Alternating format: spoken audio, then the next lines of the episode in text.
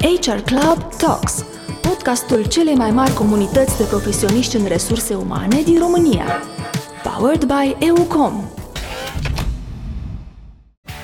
Salutare, sunt Madalina Tănase și mă bucur să vă regăsesc la un nou episod de HR Club Talks. Acest episod este susținut de EUCOM. Misiunea EUCOM este de a ajuta un milion de oameni să evolueze în carieră prin servicii lingvistice de calitate. Dacă ești profesionist de resurse umane și te întreb care este valoarea adăugată pe care împreună cu echipa de HR o aduci în organizația din care faci parte, ei bine, acest episod îți va merge la suflet. Dedicăm un episod pentru a înțelege cum pot avea acțiunile noastre un impact real în rândul colegilor pentru care pregătim programe de HR, care este butonul Wake Up Call care ne ajută să îmbunătățim experiența angajatului într-un cadru dinamic și plin de schimbări. Pe final, avem conturați câțiva piloni importanți de care poți ține cont în acțiuni de impact. Astăzi vă invit să fiți în compania celor două invitate ale noului episod. Carmen Dumitrache are o experiență de peste 20 de ani în conducerea echipelor de HR în organizații medii și mari, coordonând o serie de proiecte de transformare atât de business cât și de HR. A avut oportunitatea de a lucra în diferite industrii, de la tehnologia IT, telecom până la consultanță și outsourcing, precum și în domeniul medical. Important pentru Carmen a fost atât experiența din România, precum și cea internațională, în rolul precum Talent Development Manager pentru Europa de Est și HR Lead pentru România, Rusia, Ucraina și Turcia. Carmen susține că întregirea formării sale atât ca profesionist de HR, dar și ca om, o vine dintr-un domeniu aparte, cel neguvernamental, unde a avut rol de country director pentru două organizații internaționale. În ultima perioadă, Carmen are ca prioritate proiecte ce țin de transformare și schimbare organizațională, susținută fiind și de un Executive Master in Change absolvit la INSEAD. Andra Badio este senior HR business partner în cadrul Coca-Cola HBC și se declară un HR pasionat și entuziast, cu peste șapte ani de experiență în resurse umane, dobândită atât în consultanță cât și în intern. Și-a descoperit pasiunea pentru HR în cadrul unei asociații studențești și de atunci își propune zi de zi să aibă un impact în ceea ce face, dând dovadă de grijă și disponibilitate de a înțelege provocările din cadrul organizației și de a proiecta soluții pentru a răspunde nevoilor. Își ia energie din discuțiile cu oamenii și îi sprijină să se apropie de versiunile lor cele mai bune. Bine ați venit, Carmen Andra, mă bucur să vă am alături și să povestim astăzi la podcast. Ca profesionist de HR căutăm în perioada asta, poate mai mult ca niciodată, răspuns la întrebarea ce întrebări își pune HR-ul în contextul actual. Voi cum vedeți lucrurile? La voi cum este? Bună, Mădă, bună, Andra. Mă bucur să te uh, cunosc, Andra, mă bucur, Mădă, pentru oportunitatea acestei discuții pe o temă care este ex extrem de generoasă, aș putea spune, deci o să vedem cât reușim să parcurgem uh, în discuție astăzi. Mă bucur, mă bucur să fiu și eu alături de voi. Ce întrebări ne punem noi ca HR? E, e bună. E bună întrebarea, mai ales dacă stau să mă gândesc că um, venim așa dintr-o perioadă destul de dificilă în care um, s-au schimbat destul de multe lucruri în modul în care noi facem uh, HR-ul în organizațiile noastre. O întrebare pe care eu m-am trezit că mi-am pus-o destul de des în ultima perioadă e în ce ne investim noi efortul și în ce merită de fapt să ne investim eforturile. Pentru că făcând așa o listă de proiecte, pentru că tot ne confruntăm cu partea asta de workload și discutăm de cum putem să păstrăm echilibrul ăsta mai mult, mai ales că lucrăm de acasă și atunci tendința de a continua să te implici și să uiți să închizi uh, laptopul la, la o oră decentă e, e un risc destul de mare pe care l-am, l-am observat.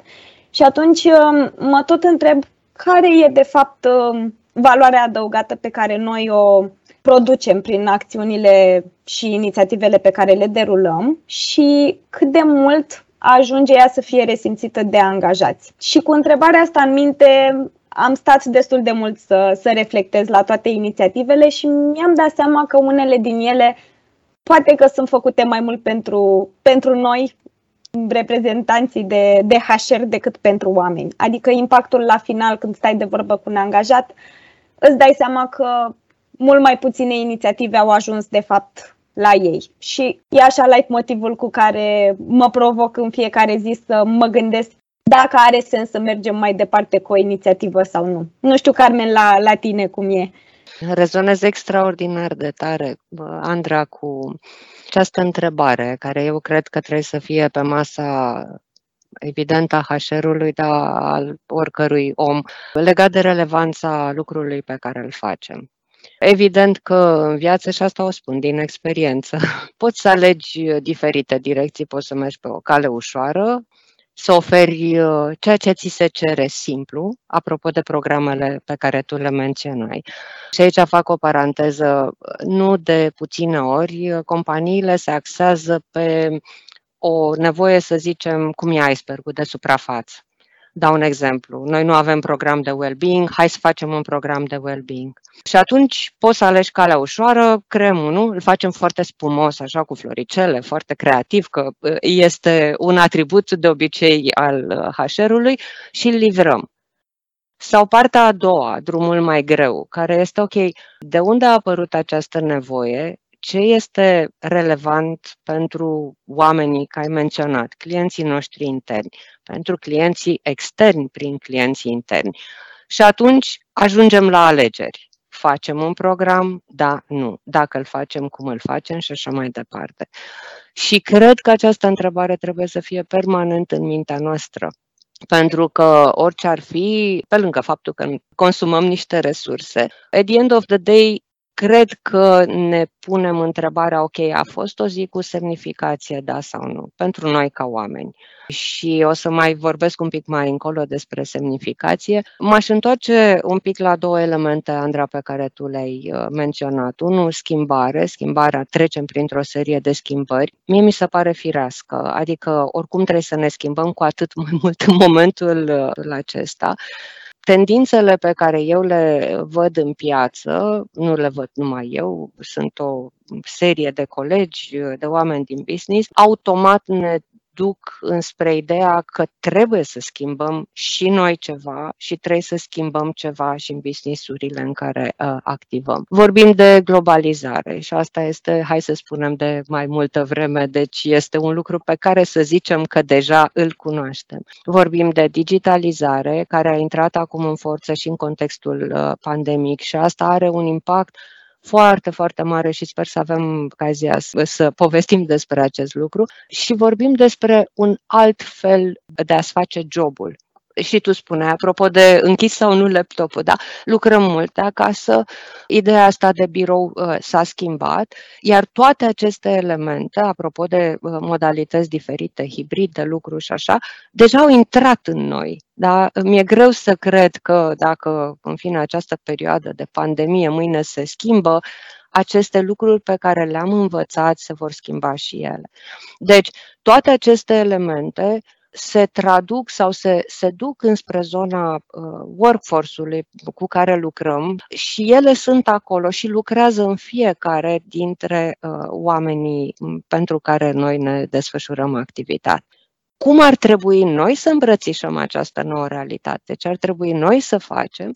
Uh, este de fapt o întrebare foarte bună și aș încheia spunând doar că, aș încheia această parte spunând doar că uh, ce mi se pare foarte interesant din observațiile pe care le-am făcut, ascultându-te și pe tine și uh, o serie de alți colegi, apare foarte des în discuții ideea de înțeles, de meaning. Meaning pentru fiecare om, meaning pentru noi, meaning în general, care este extrem de, de vastă și aș pune, să zicem, ca un far acolo în tot ceea ce gândim noi despre programele noastre. Acum, chiar mă gândeam, pentru că ai experiență uh, și în zona de consultanță, deci cu siguranță ai văzut mai multe companii, ceea ce mi se pare foarte fain. Ai experiență și acum într-o companie recunoscută pentru felul foarte, foarte frumos în care se întâmplă HR-ul. Cum ai văzut sau există lucruri pe care le-ai văzut ca diferență, le vezi ca diferență între programele de HR acum, nu știu, trei ani și felul în care le gândiți acum? Asta cu siguranță. Chiar stăteam să mă gândesc încă de când am, m-am alăturat uh, organizației Coca-Cola unde, unde sunt acum. Mi-am dat seama că e o, o altfel de, de școală aici și anume toate inițiativele astea de HR sunt făcute așa la un nivel foarte, foarte înalt și cu mult timp investit în, uh, în multe direcții, atât procese cât și programe și chiar am observat așa o, o diferență față de organizațiile cu care am mai lucrat, ceea ce m-a și dus cumva în zona asta de a-mi pune întrebarea, ok, sunt toate de impact, ne ajută toate să, să ne atingem obiectivul și cumva la ce am stat eu să reflectez e că noi în rolul nostru de HR cumva putem să influențăm în mai multe direcții. Odată e partea asta operațională de zi cu zi, care îi spune prima dată că poate nu este atât de fancy, dar pe de altă parte să plătești un salariu la timp, mutările interne și toate procesele astea să se întâmple fără cum să zic, fără nicio provocare, e ceva ce e imperios necesar să se întâmple și dacă nu s-ar întâmpla, cu siguranță ar fi niște voci în spate care ți-ar atrage atenția. Dar asta cu siguranță e o zonă care, care produce valoare, chiar dacă pentru noi ca HR poate, poate nu e cel mai, cel mai sexy lucru. Apoi mai este partea asta de a înțelege unde, unde vrea organizația ta să ajungă și cum poți tu să anticipezi, cum poți să susții pe partea asta de people. Și asta e partea asta mai strategică, îi zic eu, care e de interes pentru toți dintre noi. Și aici unde văd eu riscul e că multe, multe procese sau multe inițiative ajută organizația să meargă acolo unde trebuie să meargă, dar nu toate sunt resimțite de angajat. Și asta mă duce în punctul următor, valoarea pe care o produci pentru end user, pentru clienții tăi interni, pentru toți oamenii din organizație. Și cumva ce am stat eu să mă gândesc așa mapându-mi toate inițiativele, procesele, proiectele și lucrurile în care suntem implicați, e cum putem să găsim de fapt un echilibru, astfel încât să ne asigurăm la final de zi, când, când tragem linie sau la final de quarter, când facem un, un assessment, că lucrurile au mers bine din punct de vedere procese, că am susținut organizația și nu lucrăm în, cum să zic, cu agende diferite, dar pe de altă parte că și oamenii resimt că lucrăm și în, în serviciul lor. Și atunci, ăsta cred că e pentru mine așa un learning și ceva ce încerc să fac acum din ce în ce mai des, să mă gândesc cum pot să găsesc un echilibru astfel încât toată lumea să resimtă un impact din interacțiunea cu, cu noi, nu doar, nu doar noi să știm ce am făcut. Și asta cred că e un lucru care, care merită explorat mai departe. Adică dacă ți iei, de exemplu, orice persoană din organizație și o întrebi cum, care e experiența ta cu un proces, el să-ți poată spune ceva despre procesul respectiv, nu doar e ceva ce se întâmplă la HR acolo, nu prea știu că nu mă, nu mă afectează. Iar ca diferențe, cu siguranță sunt multe. Adică ceea ce numeam, de exemplu, în trecut succes în zona de engagement, de exemplu, acum arată total diferit. Adică realitatea cu siguranță s-a schimbat și atunci și modul în care noi răspundem trebuie să fie diferit. Cred că dacă nu este diferit, atunci este, este o problemă.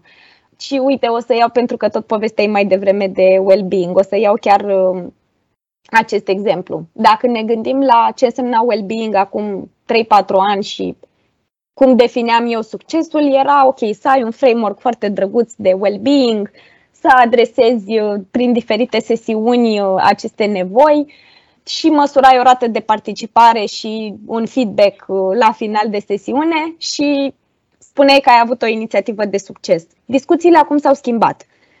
Discutând cu echipele cu care lucrez de zona de engagement, povestim foarte mult de partea de conectare, povestim foarte mult de workload, povestim de impact, de scop și mi se pare fantastic. Mi se pare fantastic că nu mai găsești o abordare unitară pentru toată organizația și e clar că un program de well-being nu mai e ceea ce face diferența. Și atunci mă bucur că s-a schimbat atât de mult contextul încât ne provoacă și pe noi să facem lucrurile diferit și să găsim soluții diferite împreună cu stakeholderii noștri. Și la fel, un alt lucru de care mi-am dat seama e că soluția nu trebuie să fie la mine. Și asta e ceva ce m-am luptat destul de mult cu mine până să accept asta, pentru că, ok, fiind la început, simțeam nevoia așa să demonstrez că știu trenduri de HR, știu bune practici și pot să vin cu soluții. Și mi-am dat seama de fapt că diferența e atunci când sunt doar un partener de discuție și o oglindă așa care pune niște observații, le pune pe masă, dar uh, îi implică și pe ceilalți în construirea soluției. Și să fiu confortabilă că soluțiile sunt diferite în fiecare echipă și că nu este programul meu de well-being, este de fapt planul lor de a ajunge la versiunea lor mai bună. Dar până, până am ajuns în punctul ăsta în care să accept asta, mi-a luat ceva, dar cred că ăsta e, cum să zic, un, o schimbare pe care o observ și care mi se pare minunată. Am exact același sentiment sau același gând că este, nu știu dacă o schimbare, dar cred că este un mod de gândire sănătos cu respect față de clienți. cu respect față de noi, pentru că această schimbare de înțelegere nu e programul meu și mi-a plăcut foarte mult cum ai spus, nu e programul meu și de obicei ne place să fie sau să ne fie atribuite, este practic ceva ce pun în slujba, în ghilimelele de rigoare, a celor pentru care lucrez. Și comentariul pe care vroiam să îl fac ascultându-te, Andra, este ok, cum oare aceste lucruri pe care noi le observăm acum sunt noi sau doar sunt lucruri care au ieșit la suprafață, vorbind de clienții noștri, pentru că tot acest context s-a schimbat. Oamenii au fost diferiți și sunt diferiți și vor fi diferiți întotdeauna. Felul în care s-au exprimat sau nu, au spus da, suntem mulțumiți de ceea ce primim sau nu, cred că aici intervine schimbarea. Cred că uh, au început să fie un pic mai uh, asertivi nevoile pe care și le exprimă, dar în sine, practic, lucrurile nu s-au schimbat. Și atunci, revenind la, la noi, mi-a plăcut foarte mult pentru că ai atins uh, ideea de ambidexteritate, pe care eu, de exemplu, o văd esențială în activitatea unui HR. Trebuie să știu, deci trebuie să lucrez astăzi, apropo de bază, trebuie să-mi asigur baza, trebuie să am o bază curată, ca lucrurile să funcționeze, nici să nu simți da, ce este acolo, dar celelalte lucruri pe care le fac, cele care mi-aduc valoare, trebuie să fie cu gândul pentru mâine. Și atunci sunt mai multe perspective și aș menționa sau în fine spune, ok, vorbim de diversitate, vorbim de uh, viitor și vorbim de ceea ce facem noi în, în acest context. Și aș lua ca exemplu digitalizarea și o să vin cu câteva exemple din experiența mea și după aceea cu un gând apropo de impact, pentru că mi-a plăcut foarte mult ideea ta.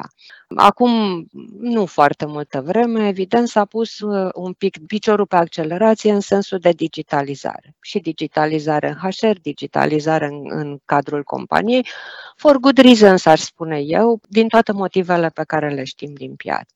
Și spre surprinderea mea, pentru că, din punctul meu de vedere, era un lucru bun. Da? Deci poți să pui toate acele procese care par să nu aducă valoare adăugată, dar într-un roboțel să eliberezi timpul oamenilor care pot să îmbrățișeze altfel de uh, activități decât până acum, ceea ce din punctul meu de vedere era super.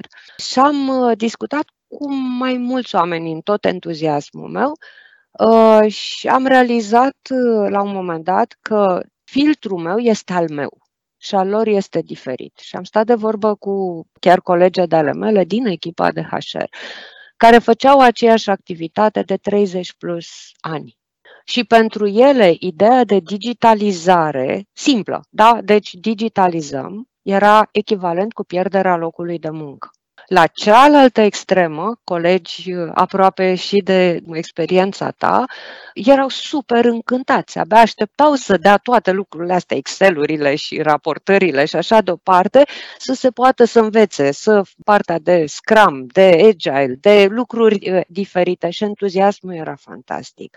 Learning-ul pentru mine, sau în fine, nu știu dacă learning-ul, dar a fost așa ca un wake-up call, a fost ok, hai să ne uităm, de fapt, la structură și să înțelegem diversitatea, să nu o negăm, ci noi să ne mapăm pe diversitate. Și asta a fost primul, uh, primul lucru. Al doilea a fost, ok, ce pot eu să fac ca HR? Da? Toată facilitarea uh, asta a proceselor de digitalizare, e ok, adică o faci, o faci alături de colegii tăi din business, dar ce pot în mod real să fac cu această înțelegere pe care o am a faptului că workforce-ul meu este diferit cu așteptări, cu frici diferite. Și gândul pe care atunci l-am avut, care după aceea s-a adus și în programul de well-being și așa mai departe, este eu pot să creez un frame pentru schimbare.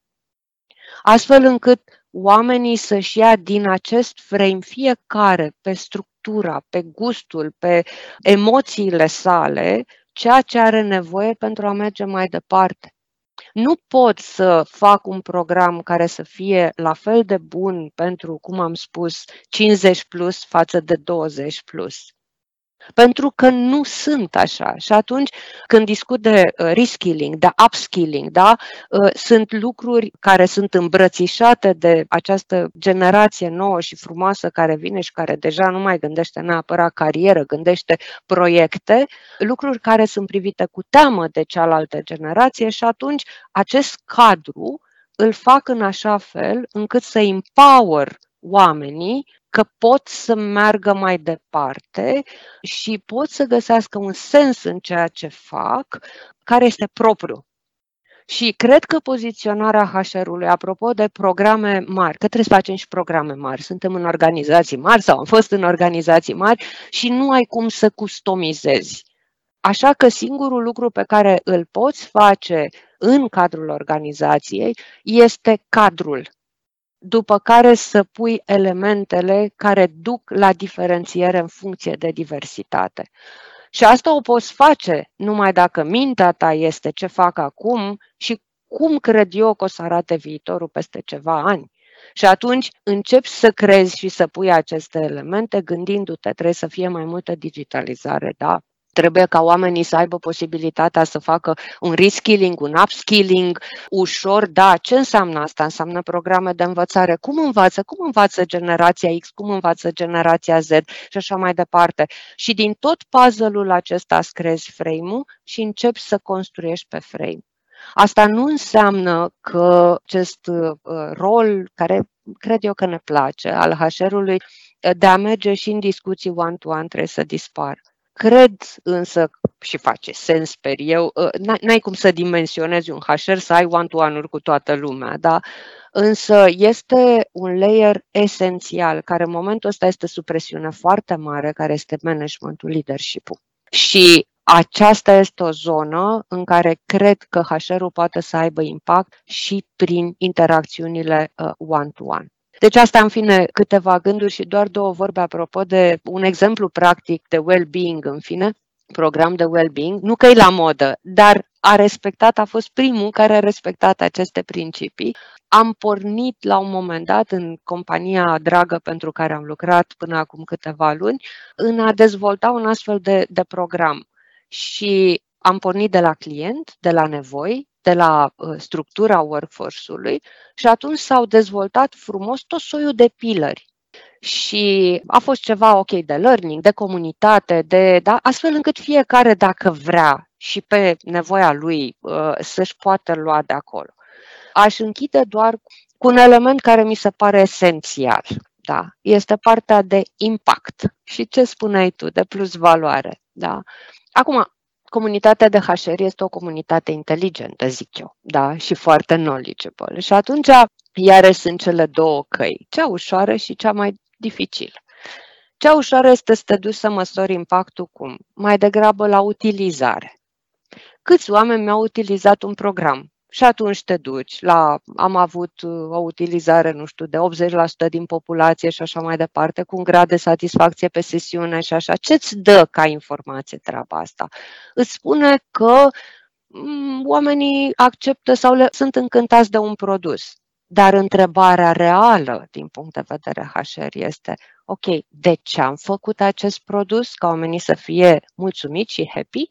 Da, este un element important.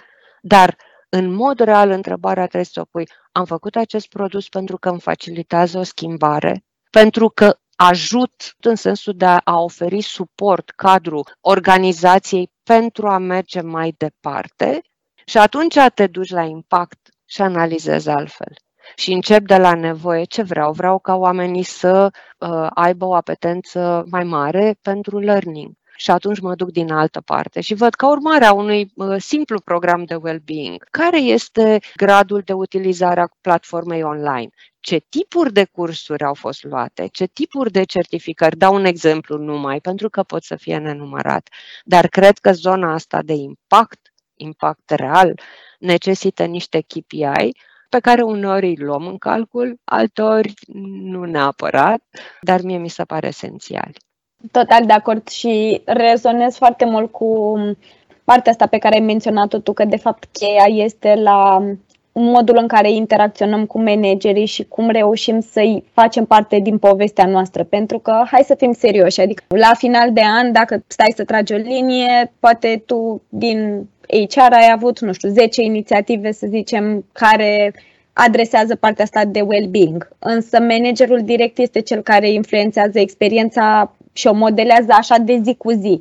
Și la final, dacă o să vorbești cu cineva, să-l întreb care a fost experiența ta, el se raportează, persoana respectivă se raportează la experiența lui ca membru din echipă, nu experiența lui cu toate programele noastre. Și atunci, din nou, ăsta a fost, de exemplu, un, un learning pentru mine și am încercat să mă implic cât mai mult în zona asta de facilitare de sesiuni de echipă. Numește-le, nu știu, team development, team coaching, team effectiveness, în funcție de, de specificul sesiunii poate fi fiecare dintre, dintre ele, însă acolo mi-am dat seama că de fapt poți să vezi efectiv impactul de la sesiune la sesiune. Și asta pentru mine e foarte rewarding, adică să lucrez cu niște echipe și să văd că de la sesiune la sesiune suntem mai conectați, vorbim altfel, punem lucrurile altfel pe masă.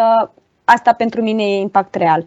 Și la fel, dacă stau să mă gândesc în interacțiunile pe care le avem cu managerii și toate inițiativele dedicate lor, mie acolo mi se pare că e de fapt partea asta de experiență, pentru că vrem, nu vrem, tot managerii modelează experiența de zi cu zi și atunci uh, rezonez foarte mult cu zona asta.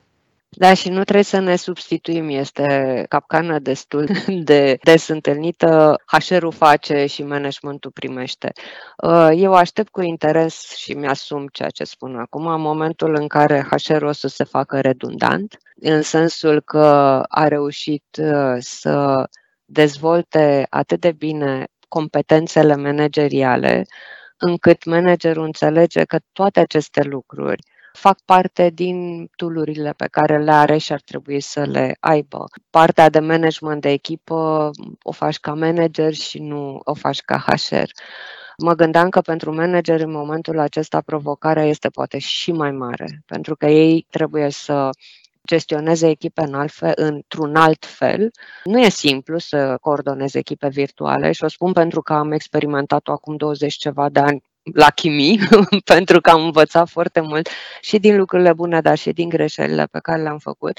Iar în acest moment, un întreg contingent de leadership este supus acestei presiuni să gestioneze emoții, pentru că toate vin către manager, da? sub forme diferite, pentru că ne apărăm diferit și pentru că nu neapărat spunem mi-e frică, mi-e frică că îmi pierd jobul sau spunem tu nu mă asculți către manager. Da? Deci este o modificare a mesajului și atunci managerul în diferite etape de dezvoltare, trebuie să fie capabil să gestioneze aceste lucruri și apare și întrebarea ok, și de mine cine are grijă? Da? adică, și cred că dacă ar fi, în fine, să uh, mă întorc la întrebarea uh, de la care am pornit, eu cred că definirea impactului și nu a KPI-ilor, uh, în fine, de utilizare este un element important.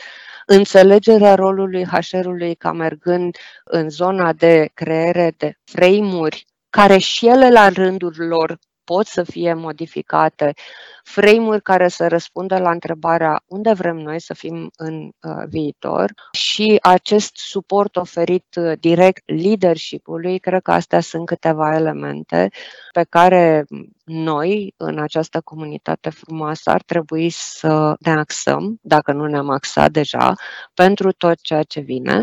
Îmbinate, aș putea spune, și cu puțin curaj și ar trebui să-l avem pentru că nu este simplu să ieși din pielea ta de om care a făcut programele astea frumoase, da, pe care le spunem, și să treci într-o zonă în care trebuie să promovezi poate niște programe care nu neapărat sunt asociate cu tine ca funcție sau au fost asociate cu tine ca funcție.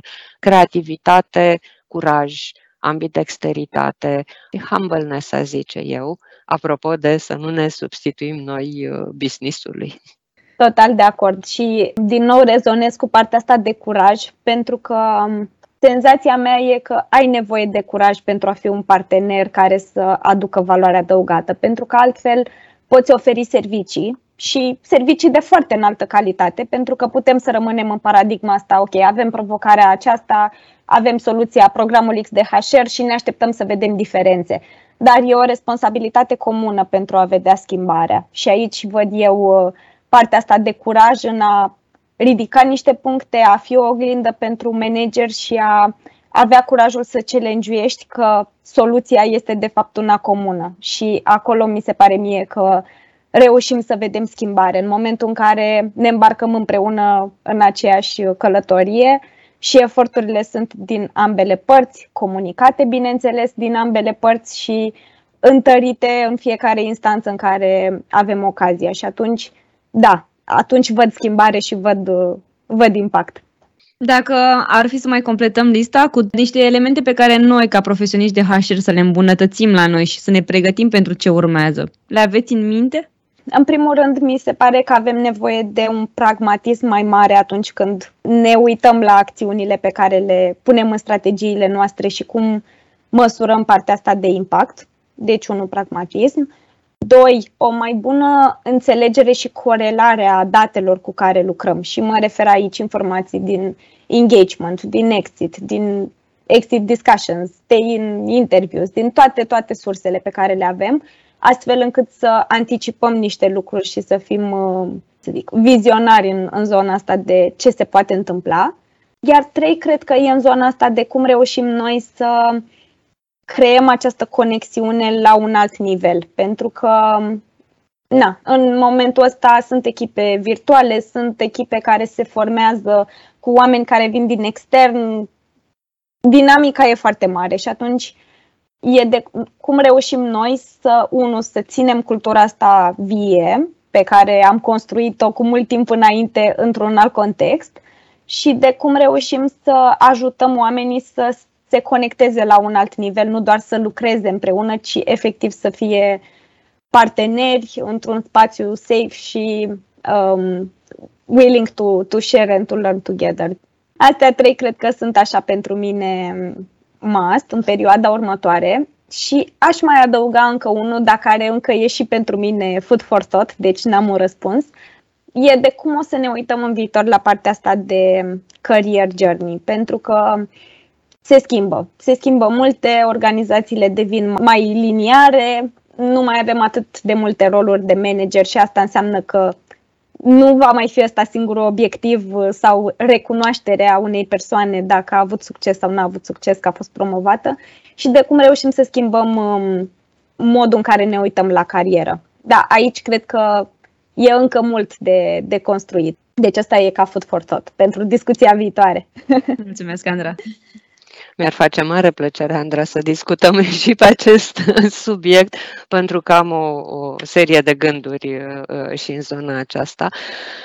Mă de răspunzând la întrebarea ta, cred că ar trebui într-adevăr să ne punem în primul și în primul rând întrebarea de impact în tot ceea ce creăm și nu întrebarea legată de produs ce creăm.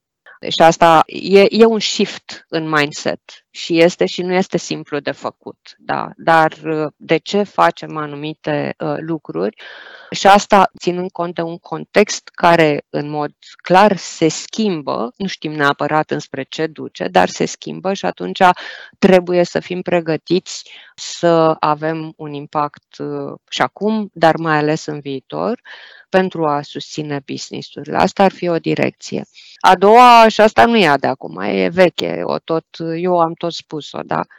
Uh, trebuie să-ți înțelegi bine workforce-ul.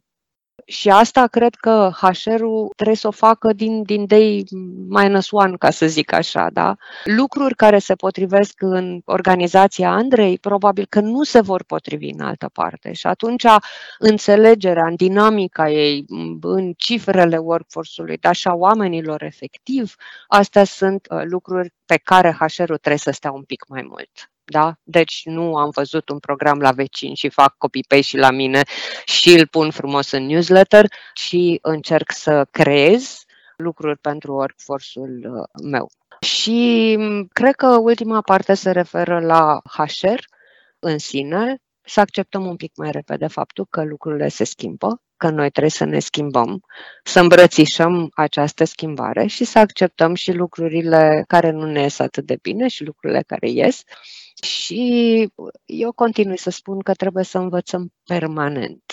Asta înseamnă și ca experiență, dar și să învățăm pentru a putea susține și a ne face această funcție, așa cum cei care la un moment dat ne angajează și nu numai uh, își doresc. Cu așa concluzie de final, nu rămâne decât să vă mulțumesc că ați avut disponibilitatea de a împărtăși din experiența voastră și că ne-ați îmbogățit cu perspective noi. Pe curând, rămâneți cu bine! Îți mulțumim că ai ascultat încă un episod de HR Club Talks.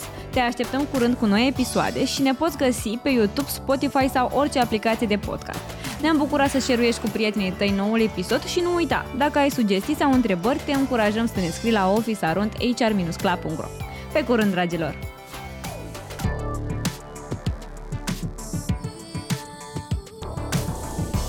HR Club Talks. Powered by EUCOM.